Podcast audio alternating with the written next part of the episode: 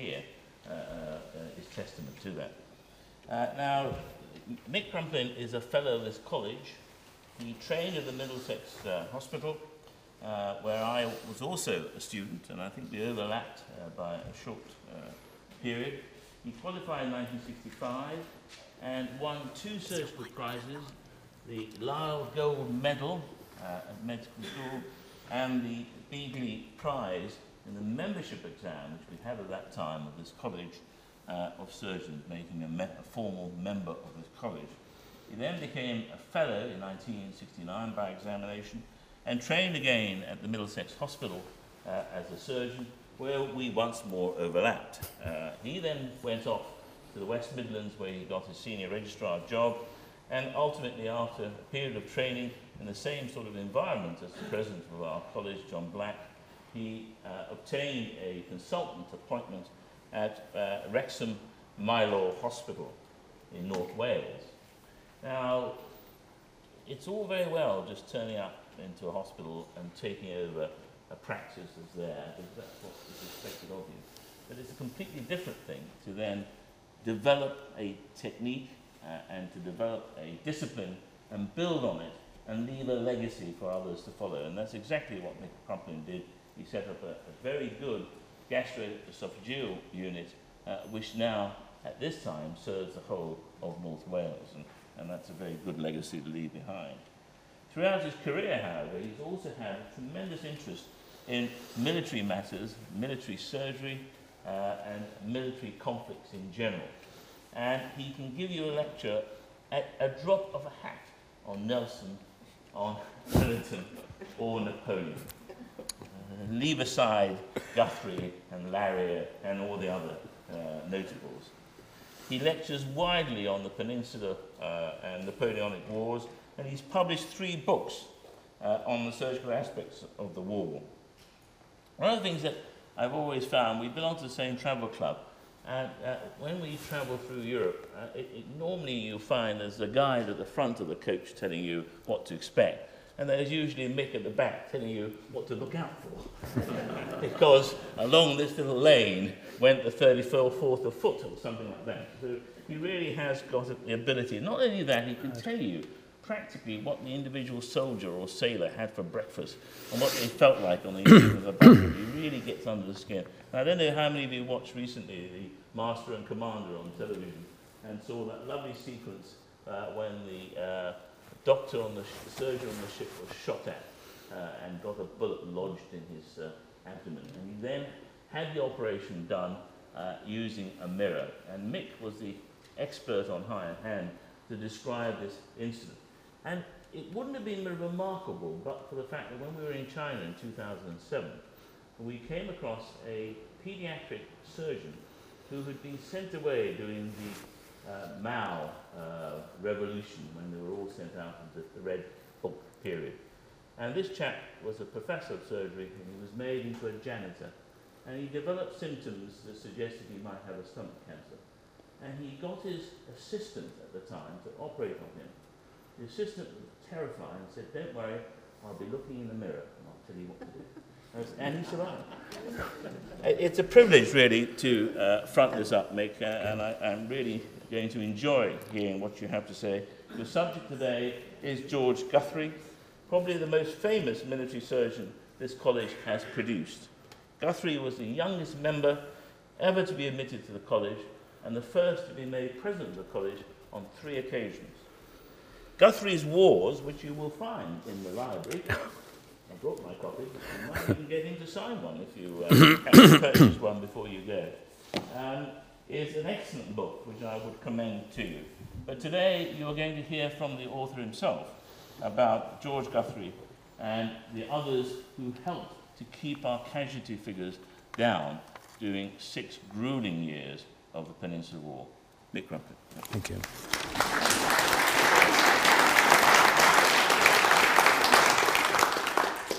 Good afternoon, ladies and gentlemen. I hope you can all hear. And Sir Bernard, thank you very much for your kind introduction and thank you for coming this afternoon. I'd like to relate to you a little summary and story of the life of one of Britain's great medical heroes, a forgotten hero, I think, certainly one of the brightest stars in British surgical firmament, and of course, this college's reputation is enhanced by such a man. Now, um, Sir Anthony Bowlby, who became president in 1920, did a resume of military surgery at the end of the first cataclysmic war against Germany. And he rightly pointed out that although Hunter had laid some basic and fairly primitive, sensible tenets of military surgical warfare, they needed building on. And until the advent of anesthesia, and particularly an- antisepsis, little more progress would be made uh, until uh, anesthesia and antisepsis arrived. And it was up to people with their disciples, leaders like Baron Larrey and George Guthrie in England, to promulgate the development of surgery. Well, here's a picture of uh, George Guthrie. On the left, a portrait by Henry Roome, which is in this college. And on the right is a daguerreotype we've recently unearthed, taken about five years before his death, one of the few photos of a surgeon who actually fought against uh, Bonaparte's men. And I think you can see in his face a kindliness, a robustness, and a committed face, and also someone who has immense integrity. And I think that was his greatest tribute, really.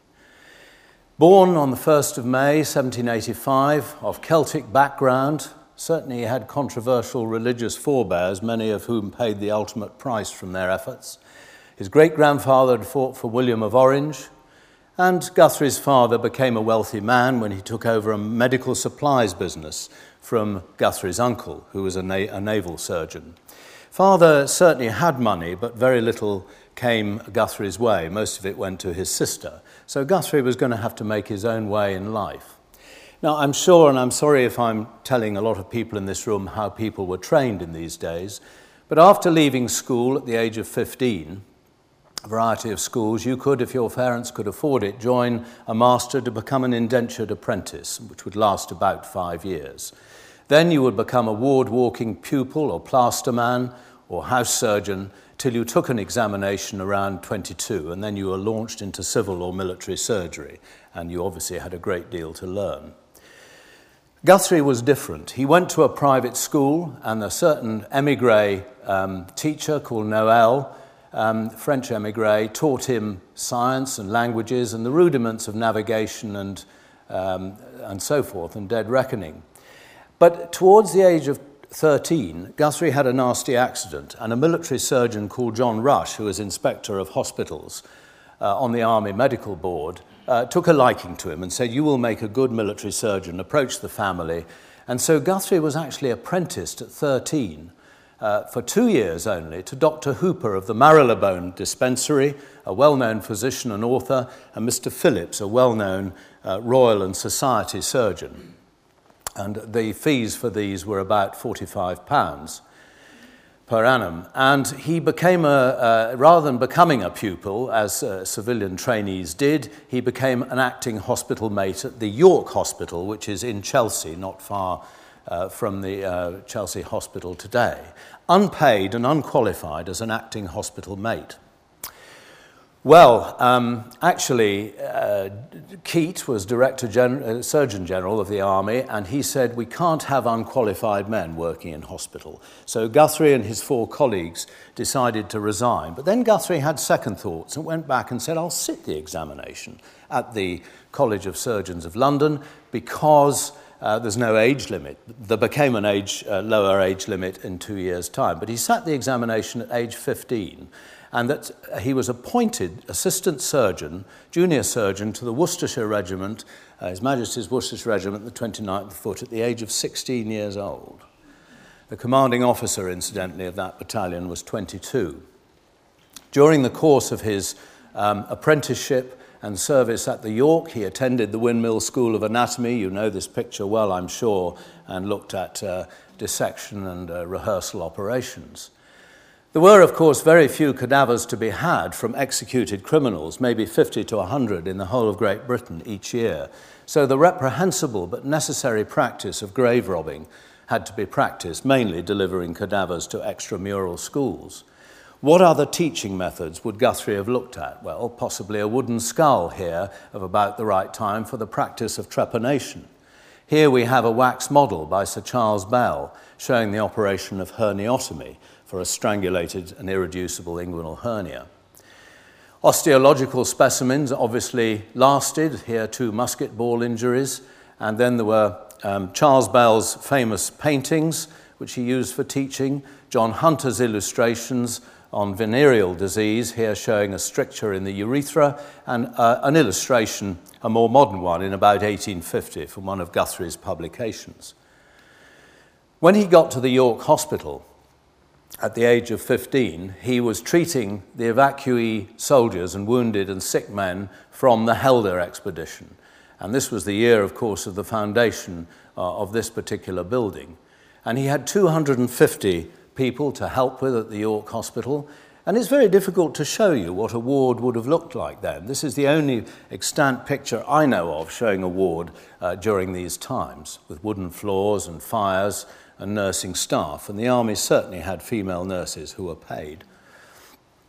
And here we are sitting in this room here in the Royal College of Surgeons of London. And just a, a couple of months before his birthday, Guthrie sat in front of Surgeon General Keats and Mr. Carson. He was particularly examined by those two and, pay, and, and passed creditably. Purely an oral exam, we have no records of quality of examination at these times, but Hooper, one of the um, Guthrie's um, masters, actually wrote a little crib book, and we can get some idea of the sort of questions uh, before examination. Describe the spine, uh, describe the shoulder blade, how do you distinguish a dorsal vertebra from the rest? And in pathology, what are the terminations of inflammatory disease? Formation of pus, death of a part, or resolution? What is the treatment of gunshot wounds? And the first thing you do is decide whether to amputate or not. These are very simple, practical instructions. Guthrie would have been given an identical certificate, this is held at this college, to be assistant surgeon to a regiment. And these are the Court of Examiner's signature. Interesting to see that two of them were missing from Guthrie's exam. The situation of a military surgeon is more important than any other, wrote John Bell. That is Charles Bell's brother, a very eminent and expert practical surgeon in Edinburgh. And he was making a plea for an increase in quality of training of surgeons at this time. But he makes the point that surgeons were very much isolated often at a young age, which was pretty scary for them. And the kind of battlefield scenes is not like Helmand today. It is a very crowded, unpleasant area. Here is a medical officer amongst this crowd of wounded and dead men. Very difficult to provide adequate first aid and evacuation. Anyway, Guthrie joins the 29th of Foot, the Worcestershire Regiment, and he would be a junior to go into battle. Uh, he'd be sent in by the regimental surgeon while the more senior men stayed back. But they were destined for peacetime service, and they were posted the 29th to Halifax, where the regiment in the 1740s had actually laid out the citadel here and the town. But they came back to serve a very peaceful garrison duty uh, during the war against the French. And this was an important naval base, obviously, and it was a very uneventful five years that Guthrie spent there. He writes of treating drunken soldiers and doing obstetric and pediatric, uh, dealing with pediatric and obstetric issues, but the city and the regiment got on very well. While there, he married the uh, governor of uh, uh, New England uh, and uh, his daughter and paid £100 for the certificate which to, in today's money is £6,000. So I'm not sure who footed that bill, but it was £100 to get married.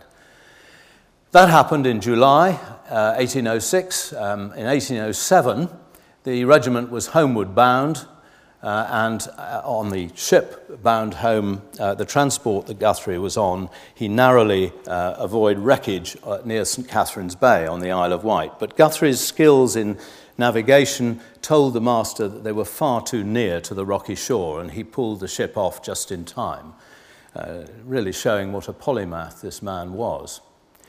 Having got home to Britain safely, the regiment then joined a force under General Brent Spencer to go into the Mediterranean and reduce the port of Ceuta, which was opposite Gibraltar. We were still at war with Spain, but only for another two months. And the Dominica the uh, transport that Guthrie was on came adrift in the middle of the night. Guthrie sensed it, the watch was asleep, they drifted in onto the Spanish shore and they were fired at by Spanish guns, but no damage was done. Guthrie had just in time saved yet another ship. But then the Spanish um, declared war against France uh, because King Joseph had been put on the throne, uh, Napoleon's brother. And Sir Arthur Wellesley, well trained and rehearsed in India, was to lead a force at the, uh, at the begging of um, really Portugal to, to get um, Britain into the war, to chase the French out of Portugal, because Portugal were one of our, uh, was one of our oldest allies. So he arrives with 10,000 men, and Brent Spencer's force comes up. And they land here on the west coast of Portugal, uh, not far from Obidos, in a little place called Roliça. Lisbon is here. And their objective is to defeat the French and take Lisbon and get the French out of Portugal. Well, um, Brent Spencer's force with Guthrie landed later uh, in the landing so that he was um, uh, landed on the 8th of August and most surgeons carried one orderly with them and a couple of mules and panniers. And Guthrie had two orderlies because each only had one arm. Guthrie had amputated the arm of each of them in Halifax, but he said they worked together, each with one arm, better than two men with two arms. And he got ashore with minimal equipment. All the mules had been sold, so he was starting off in rather a parlous condition. If we ascend a hill, uh, uh, this is from the French view, and look at um, Wellesley's uh, army approaching the heights of Roliça, there would be Guthrie somewhere marching seven paces behind the colour. And here we have the heights of Roliça above a little village called Columbeira, and this is the defile up which the 29th and Guthrie advance. It's very steep and difficult. And unfortunately, Colonel Lake, son of General Lake, a great friend of Wellesley's, led the advance up that hill prematurely. And the regiment was commanded, therefore, by this man who was beautifully dressed, immaculate, a good, a good officer, but he'd misread the commands, and up the regiment went. And they found themselves under fire, both on enfilade and front, by two French battalions, and they were cut to pieces. Lake was killed, and uh, there were a great deal of other casualties. In fact, there were 118 wounded for Guthrie, 34 killed, and some taken prisoner. Um, this is incidentally the sort of pannier that's put a, a, astride a mule to take surgical equipment, but Guthrie didn't have his with him. So he had a lot of wounded men and friends to look after, and he was quite distressed about what he saw. Remember, this was his first experience of battle, this was the first battle of the Peninsular War. Lake died fairly quickly, and Sergeant Richards of the 29th, standing over Lake, uh, received 17 wounds and expired as Guthrie gave him a drink of water. And then Guthrie set about to treat minimal casualties like this subcutaneous embedded musket ball to limbs shattered by round shot. There's very little you can do on the spot. You can give water, you can bind wounds and stop bleeding, and you can close wounds with adhesive tape. Sticky tapes were used then to close wounds, and also sutures. Um, but then you had to get down to the business of uh, treating the men who required your more uh, in depth services. And they, Guthrie went back uh, along the hill after the French had retreated and went to another village called Zambujeira, and he set up a dressing station. And this is a, a, set owned by this college, which was used at the Battle of Waterloo. And you can see the sort of sheer steel instruments with organic handles, which were used to trephine, tidy up wounds, and perform limb removal. Now, I apologize for the slightly graphic nature of some of these pictures to those who are not used to it, but obviously, amputation was performed under strict tourniquet control, and the soft tissues and bone were divided, and then vessels were taken up the wounds were closed and the threads left long to be removed later. And Guthrie had several of these to do, using a variety of instruments. Probably these two are the typical instruments of the period. This is a French a bow saw and a British tenon saw, uh, and these instruments would be used to perform the surgery. But during one of these operations, the tourniquet strap broke, and Guthrie was covered in blood and he quickly put his fingers onto the femoral artery. And from that day forth, whenever he could avoid using a tourniquet, he did. He found in a shocked patient, digital vascular control was very adequate during surgery, and he had his assistant just press on the main artery. He also noted that arteries that were near the passage of a bullet could be damaged so much, even though they weren't divided, by the damage to the inside of the vessel. And he sent specimens home to his old friend and master, Dr. Hooper, for preservation. This is the memorial to uh, Colonel Lake. It's rather a sad, lovely little memorial. It's recently been restored on the heights of Roliça, and Guthrie disappeared down this path to Zambujeira with his men. He worked for three days, sending some men back to the hospital ship Asia and Obidos north, and he then advanced down uh, on the last day, 20th, before the Battle of Vimeiro, which was also fought on the west coast of Portugal. The Royal Naval support was there, and Wellesley uh, then fought against Marshal Junot and General de la Borde. It was a more difficult battle than the last, where we had superior numbers but Guthrie's battalion only had 12 wounded men. They took a critical role at the end of the battle, and Guthrie himself was shot across both calves with a lead musket ball. And he tended to those 12 wounded, and this is the church in the village there, which uh, was the dressing station where all the operations took place. There was an outbreak of dysentery and unwellness amongst the English army, and as they advanced victoriously down to Lisbon, General Junot, uh, Marshal Junot, here was ordered to be evacuated under terms of a treaty with his booty, with their arms, in British ships back to France. And it was not well appreciated by the British government. And all the top generals, including Wellesley, were called home to be taken to task for this issue after the Convention of Cintra. The Worcestershire Regiment was shattered by disease and battle casualties, and they remained in Lisbon. But of course, the army didn't remain in Lisbon. It fell to the command of Sir John Moore. And with Sir David Baird, they were to advance to Valladolid into North Spain, and with uh, the, the Spanish, chase the French troops out of Portugal. Unfortunately, the only incursion by Bonaparte with a massive army chased the English leopard back into the sea at La Coruña, where John Moore met an unfortunate end and died. Uh, however, the English army, sick as it was, was returned to Britain, and it wasn't long before later that year that Wellesley, having been exonerated in the Convention of Cintra inquiry, came back and he realized that the French had invaded Portugal again, this time by Marshal Soult, who'd gone to Porto on the Douro. And he took a force from Lisbon and new troops up to the Douro, and in May he, he, he performed the passage of the Douro, right under a convent under the very eyes of Soult's men, having commandeered some boats from the opposite bank. Further down the river, in the actual near the port lodges, Guthrie hailed a, uh, a in, in good Portuguese. He'd learnt uh, both Spanish and Portuguese, and he was the first mounted officer to cross the Douro. But he had become detached from his regiment, which was not a good idea. He saw a good mule in the abandoned town the French had left, so he pinched the best mule he could find for obvious reasons and joined up with a infantry unit, the 16th Portuguese. And they were all dressed like Frenchmen. And as Guthrie approached his regiment, uh, the regiment brought up its muskets to the present to shoot at this advancing French force. Actually, they were Portuguese, and Guthrie threw open his grey watchcoat, showed them his red coat, and somebody shouted uh, from the sh- shooting at them, It's the doctor and the Portuguese, and muskets were lowered. So once more, Guthrie had saved the day. Down in a little ravine, as he was progressing towards his regiment, he saw a gun being frantically towed off by mules, a French gun, and he ran down waving his sword, captured the gun, and the French ran off.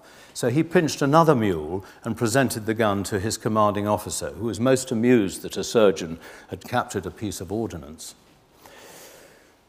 A few months later, there was another threat to us in Portugal, and that was uh, Marshal Victor and uh, Joseph Bonaparte advancing with a large force from Madrid. And we met them on a, on a little Portina Brook here, the little rivulet called the Portina, just north of Talavera. And it was rather a Pyrrhic victory, and there were six, 7,000 casualties on each side in the searing heat of summer. And Guthrie's aid station was here. Can you just see a little house? And Guthrie was stationed just up here as battalion surgeon, as he now was. So disaster was averted, and another invasion had been foiled, and uh, Wellesley had to eventually retire back to Portugal. But here is Guthrie's battalion running down the hill, uh, counter-attacking a French force. And this is the sort of terrain, very dry, sparse scrub. And there were, if you could imagine, 12,000 wounded lying out in those uh, scrubland with fires raging from uh, burning wadding from the guns. and many wounded uh, took three days to get in uh, and were burnt to death. It was a very difficult time. And of course, the wounded were taken into Talavera, where the big buildings were used as hospitals. But Guthrie, and we believe this sort of fairly newfound picture in the National Army Museum is Guthrie at Talavera, decided not to put his patients in a big hospital where contagion and mismanagement uh, and things weren't under his control. So he put all his patients from the 29th in little houses around, and he had a reprimand for that, but took no notice. He worked uh, all through the night for the next two or three nights, performing trepanation, brushing little blood clots away with a feather. Somebody found him doing that, and amputating limbs far into the night. They left a good deal of the casualties for the French to capture, unfortunately, in the retirement back to Portugal.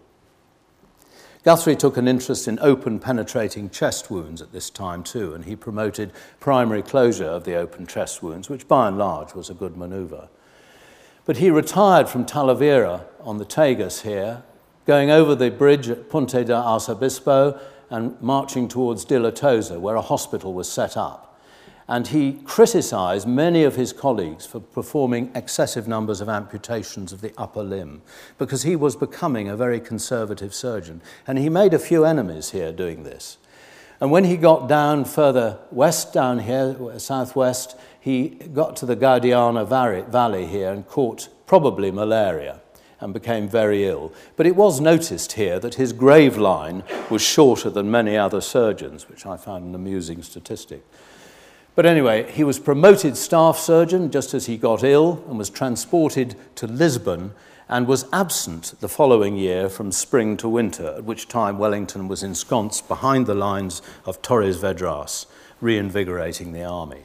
So Guthrie was away then and came back as the British were breaking out from Portugal to push the French out of Portugal for the third time. He was staff surgeon to the 4th Division under Lowry Cole and uh, was attendant at some of these sieges, the details of which don't matter. But he was galloping out and trotting around the defences one day when a French gunner decided to have a go at him, and a round shot, a nine pound round shot, whistled over his horse's rump. So he doffed his hat and vowed never to do that little escapade again. A personal assault by ordnance.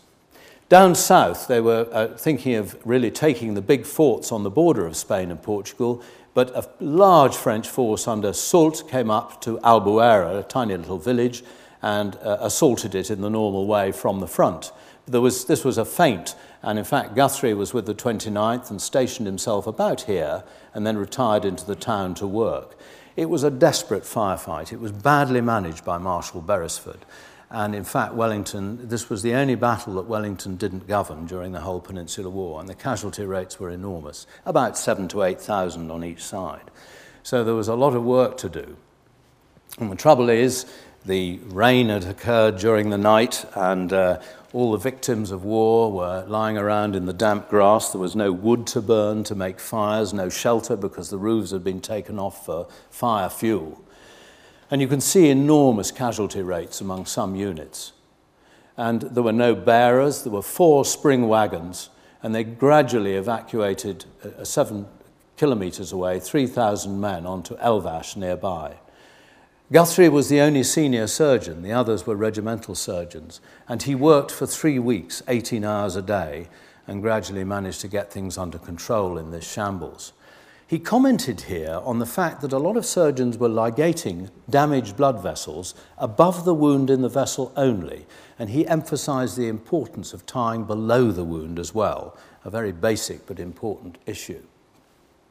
This is the lovely fortified citadel at Elvas, where one of the big hospitals was, taking casualties from 11 kilometres away in, in Badajoz. Guthrie and his men and the divisions moved up north to another border fortress called Ciudad Rodrigo, and in January of 1812, after good planning, that town was taken.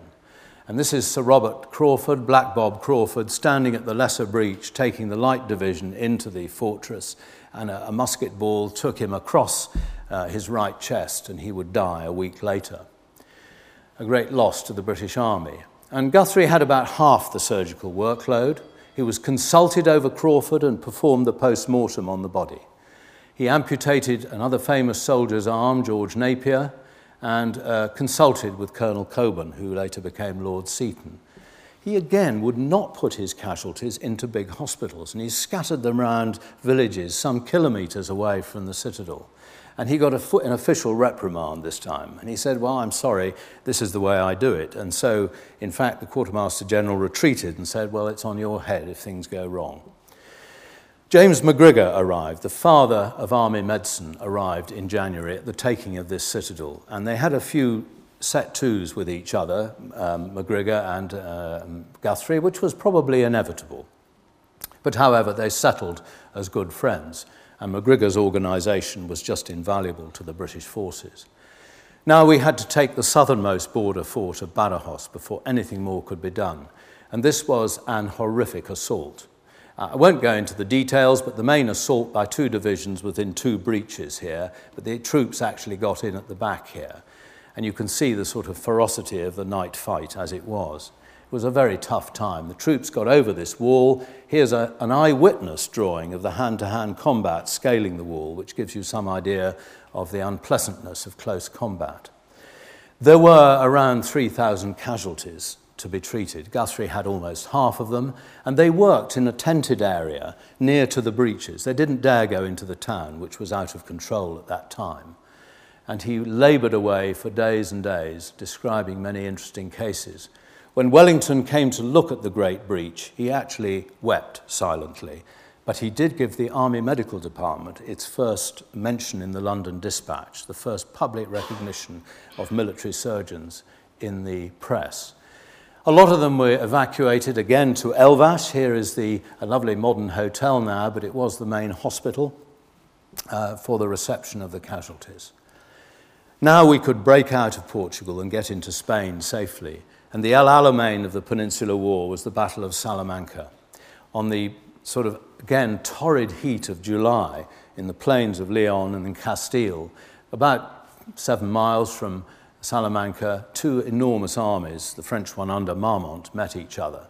And it was a pretty severe contest. At Salamanca, the civilian help was enormous. People came out uh, miles from the city and carried wounded men back and brought food to them.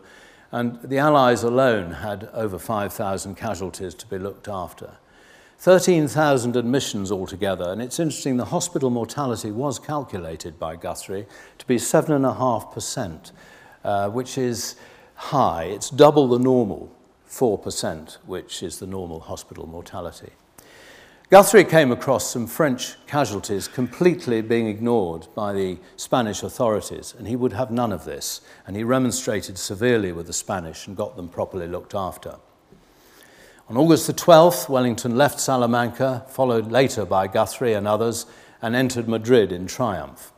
Note the sick rate in the British Army. Wellington could never count on having less than a third of his men unwell, uh, certainly at the beginning and middle part of the war. One of the victims that Guthrie had to look after was his own divisional commander, Lowry Cole, which no doubt made his heart race a little bit. But he had a ball go into his chest about here, and he bled severely from the subclavian artery, which uh, managed to stop somehow. And actually, this man died of a ruptured aneurysm many years later, interestingly, but nothing to do with this wound. This is the Roman bridge across which the casualties were brought into the charming city of Salamanca for their care from the battlefield.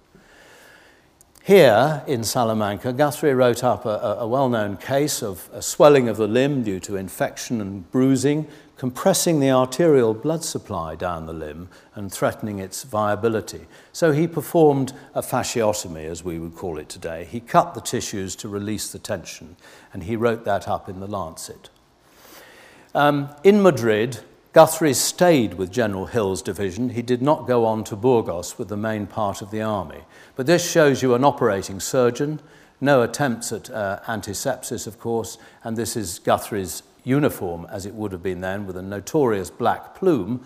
He was appointed brevet Deputy Inspector of Hospitals, a very senior rank, and not before time. But the army had to retreat. Burgos was a disaster. The French held out, and Wellington's army was sick and threatened by superior forces. So he went back all the way from the northeast of Spain right back to Portugal with a very unhappy army, having just won at Salamanca. And this was the worst scrape that Wellington ever got into. And uh, there were a lot of critics of him at this time. But he did exactly the right thing. Because when they got back into Portugal, they reinvigorated the army, they brought out the sick and casualties and put them with their battalions, not into big hospitals. They had segregation policies, as we do now. They brought out these wooden prefabricated hospitals uh, and housed over 5,000 casualties in them. And of course, there was increasing experience now. But it was reckoned that at the end of this difficult period, at the end of winter 12, uh, they injected about a division back into Wellington's army. Because you have to remember that men died mostly, four out of men, uh, four out of five men who died in Wellington's army died of disease, not gunshot injuries. 20% only died from battlefield trauma. The equivalent in the Navy was 6%. So most men die of disease and accident. Guthrie was then, at the end of this time, from here, he was sent down to Lisbon to take charge of the garrison hospital, still the main hospital station, and Wellington's thrust was now out into northeast Spain and towards France. And Guthrie missed that bit. He stayed in Lisbon, and before the campaign started in 1813, the Duke visited um, headquarters, praised Guthrie, and said he would have made him pers- his personal surgeon, but he just appointed a man called John Gunning. And while uh, uh, there, um, Guthrie noted that there were various discrepancies in the purveyor's reports, and money had been pocketed uh, uh, illegally, and he reported the matter to the authorities. So, another example of this chap's careful scrutiny. Here we have Guthrie. He wrote a paper on disarticulation at the shoulder, the incidence of tuberculosis in the Iberian Peninsula, lo- local disease patterns, and the management of syphilis without mercury. That was the research he did while he was there. But then the army advanced. It had won the Battle of Vitoria, taken San Sebastian, taken the surrender of Pamplona, and Guthrie took charge of the hospitals in Santander. There were about 5,000 beds there, while the army prepared to go over the Pyrenees in the autumn and winter of 1813. This picture, I think, is a very nicely modern constructed picture of the assault on San Sebastian, and it shows the difficulty of close up support, medical support this, this, again, lone medical officer being called in to treat a fallen guards officer in the breach. Guthrie at Santander, with quite a lot of work to do, decided that short splints were a complete waste of time, and he devised a splint that went from hip joint to ankle, because these short splints would not prevent rotation, deformity, and shortening of the limb with a severe fracture. The army goes on to Toulouse after several more actions and in Toulouse there is an almighty battle at the end of the Peninsular War. Guthrie gets one of the two big general hospitals to command, and his statistics are memorable. Um, here we see, if you include officers, over 1,300 men admitted with severe injury, not disease, in battle injury, and about 150 die. The overall mortality was 11% without blood transfusion, antibiotics, clean linen, adequate food, and a good understanding of altered physiology. Quite remarkable, really. And if you look at the results of amputation and compare them with the Crimea, very difficult to do, but this is the site of amputation hip joint, thigh, knee, leg, shoulder, and so forth. It's clearly related to the largeness of the joint and the magnitude of the operation. But as close as I could get it, these are mortality rates here, the uh, rates at the end of this war, the red bars, are certainly no worse than the green. And this was two generations of surgeon and before the advent of anesthesia, before the Crimean War. And I think that tells you that probably surgery without these new facilities was about as good as it could get. Now, Guthrie didn't want to go to Waterloo. He was called up when the Emperor returned by McGrigor and uh, by Wellington, and he refused to go. And then he changed his mind. He said, Well, there are a few points I'd like to revise, and I will go back in a private capacity. And it cost him several private patients and about £60, a lot of money. But the mayhem of Waterloo, fought on June the 18th, required uh, a large clearance of casualties to Brussels and Antwerp and Gand. And Guthrie arrives in Brussels. There are many buildings commandeered as hospitals, five main ones, but he arrives two weeks later. There were other civilian surgeons who came too to take an interest. He operated on only three patients because his facility was largely giving good advice to other surgeons. And the, if I can deal with this one, these are two Hanoverian soldiers.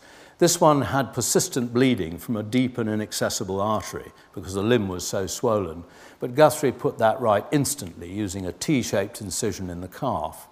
This man received a musket ball into his bladder and he sent him home and operated on him in the York Hospital in front of a dignified audience. And he had the ball out in three minutes with a lithotomy operation. But I want to go back to Francois de Gay, a French prisoner of war who uh, was wounded with a round of case that came into his buttock and exited through his groin. It smashed off the top of his thigh bone, the femur, and left him uh, in a parlous state, ready to die. And whilst one French soldier refused disarticulation at the hip without anesthesia or anything else, this man agreed. And he said, Well, I've got nothing to lose. And just can you imagine the magnitude of this surgery without anesthesia or any form of relief at all? The operation took just over 20 minutes. Guthrie was assisted by two well known local surgeons. And then he, uh, within three days, he was eating mutton chops. The blood loss was 720 mils. The man was sent home delighted, repatriated to France, um, to the, uh, uh, the Hotel de Dieu hospital, with instructions from the Prince Regent that the French government should give him a pension. And there was Guthrie's success in a French capital. What more could you want? Here he is at the end of the war, probably looking a bit washed out and longing to get back to his family, who, of course, he had seen in 1810 when he went home sick briefly. His medals are owned by a general practitioner in Birmingham, the gold Spanish star for Albuera, and eight bars to his General Service Medal. They fetched an awful lot of money when they went up for auction. In summary, he had described gentle vascular control of bleeding where possible, the proper control of bleeding from wounded arteries, long limb splintage, management of open chest wounds, an increased conservatism with uh, limb expert, uh, extirpation, fasciotomy. Uh, he'd observed on many cadavers the spread, proximal spread of infection up major veins and wrote that up. His first recorded successful hip disarticulation, Barry and Larrey had done seven, but we don't know of any survivors, and his statistics were commendable. And so, between these evocative wars of uh, 1808 and 14, he may have treated around 20,000 wounded and sick soldiers. And uh, the editor of the Lancet at the, in the mid 19th century, Wakley, said he appeared to be as much a soldier as a surgeon. Guthrie was a man who militarized surgery, and that is something very important. And we're seeing that so successfully in Camp Bastion today. What did he do after the war? Well, it's really another hour's lecture, but he gave free lectures in this college for many years because the British surgical establishment and the government would not establish a, a military school of surgery, which was so wrong. Uh, and so he did this sort of really to offset that. He wrote the textbook of surgery, which was used to the Crimea, for the Crimea, and the American Civil War. He founded the Westminster Royal Eye Hospital with patronage and was the youngest member of College Council uh, um, appointed, elected at the age of 39, where he caused quite a kerfuffle, as you can imagine. But in fact, they, they, they all came to love him in the end. He was appointed consulting surgeon to the Westminster in 19, uh, 1827 and turned down a knighthood, but accepted an FRS, and that's typical of Guthrie, really. Involved heavily in the Anatomy Act, which was a joyful relief to many, no doubt, and president of the Royal College of Surgeons three times, as Sir Bernard has said. He was also vice president five times as well. He made big, strident efforts to uh, update the museum and the library, and his charitable efforts with the sick poor of London uh, were partially successful. He tried to raise £100,000. Here he is, uh, at the age of 35, before his appointment as a consultant to the Westminster. Here he is, about five, ten years before his death, lecturing in his classical striped gown. He was feared as an examiner. He was quite robust examiner, but he said, I never asked candidates anything I couldn't answer myself. Not sure that would have reassured me terribly, but anyway, uh, people all got on his lecture course because you can't be examined if, by that person if you've been on the lecture course.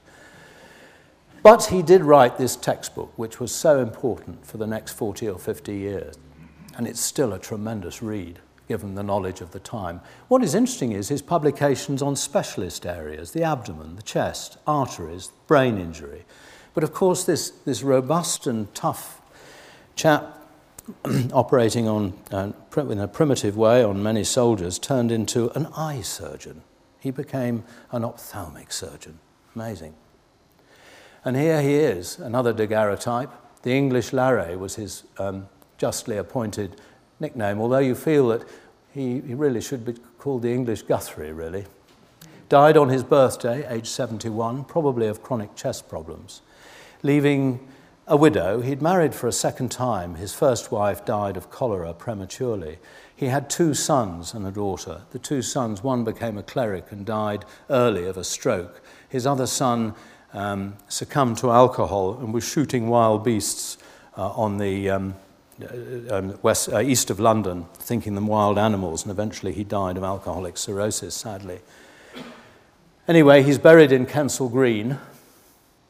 And I think these, this kindly thought, I expect to pass through this world but once, and if therefore there can be any kindness I can do for my fellow beings, let me do it now. Let me not defer it or neglect it, for I shall not pass this way again. What a wonderful man he was. And I think it brings to mind the really quite successful and heroic efforts that are being performed by our military surgeons, many of them trained partly in this college in Afghanistan. And we feel also for the victims who are not killed and suffer. But I think we should today remember Guthrie as one of Britain's great surgical heroes. Thank you very much indeed.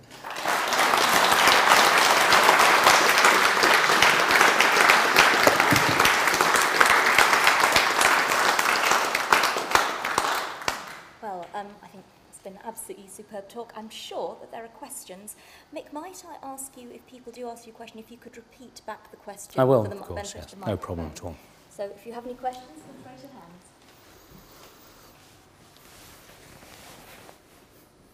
Sir. We've seen quite a lot of vivid illustrations of surgeons performing in the heat of battle, as it were. Were there any conventions of war which protected the surgeon in what would otherwise appear to be quite a vulnerable situation. The question was were there any conventions that protected the practice of medicine on the battlefield, e-, essentially. No, not until Solferino in the mid 19th century. There were no conventions of war. Mostly, people who were hurt were left alone, but not always, as you can imagine. And it really depends on what's going on. If you're assaulting a town like Badajoz, you'll kill anything and anything in sight. And I mean that because the behavior is so savage. But there were countless merciful, let alone instances and there was no convention, and medical officers were ordered to be armed. We have, in fact, in our museum the sword of Surgeon Malin, who fought all through these wars.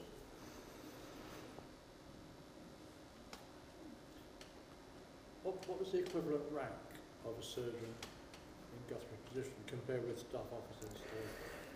The question was the military rank of surgeons. They were not allowed to uh, promulgate any form of discipline by virtue of their rank. It was purely for pay structure. In fact, Wellington called the doctors the medical gentlemen.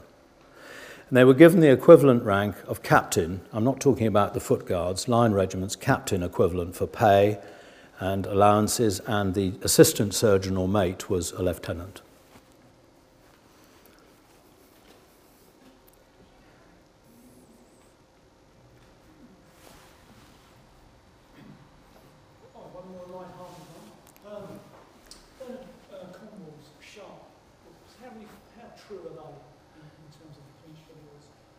Question was how, uh, how much veracity there is in Cornwell's writing. I think he wrote with the uh, art of somebody who knows an awful lot of history. I think the liberties that he takes are, uh, enable him to sell his books very well. and they're quite ridiculous, some of the things, but uh, most of it is extremely good, I have to say. He's, he's very well read. He lives in America.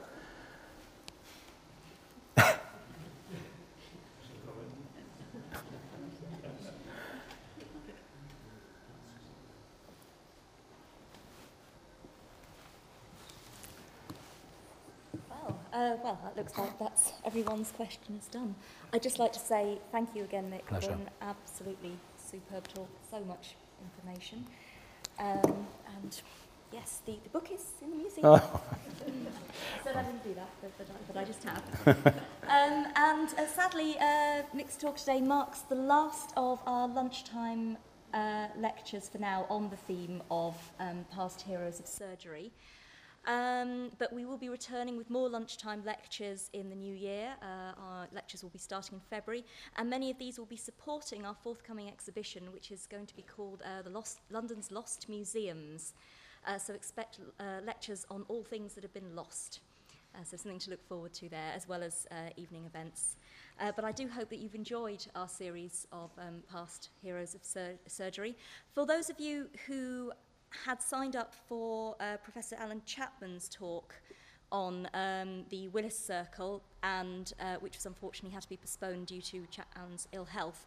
I have to say I am currently in conversation with Alan on trying to get a new date. It's looking like it'll happen in January, but anyone who's still on the list for that, I shall get in touch with you as soon as I have a date set. So thank you for your continuing patience with that one. I think we ought to thank Haley and all her crew, uh, and archivists and museum staff, and everyone who contributes to this, and thank the presidents for having the loyalty to be here, which I think is a past president and present.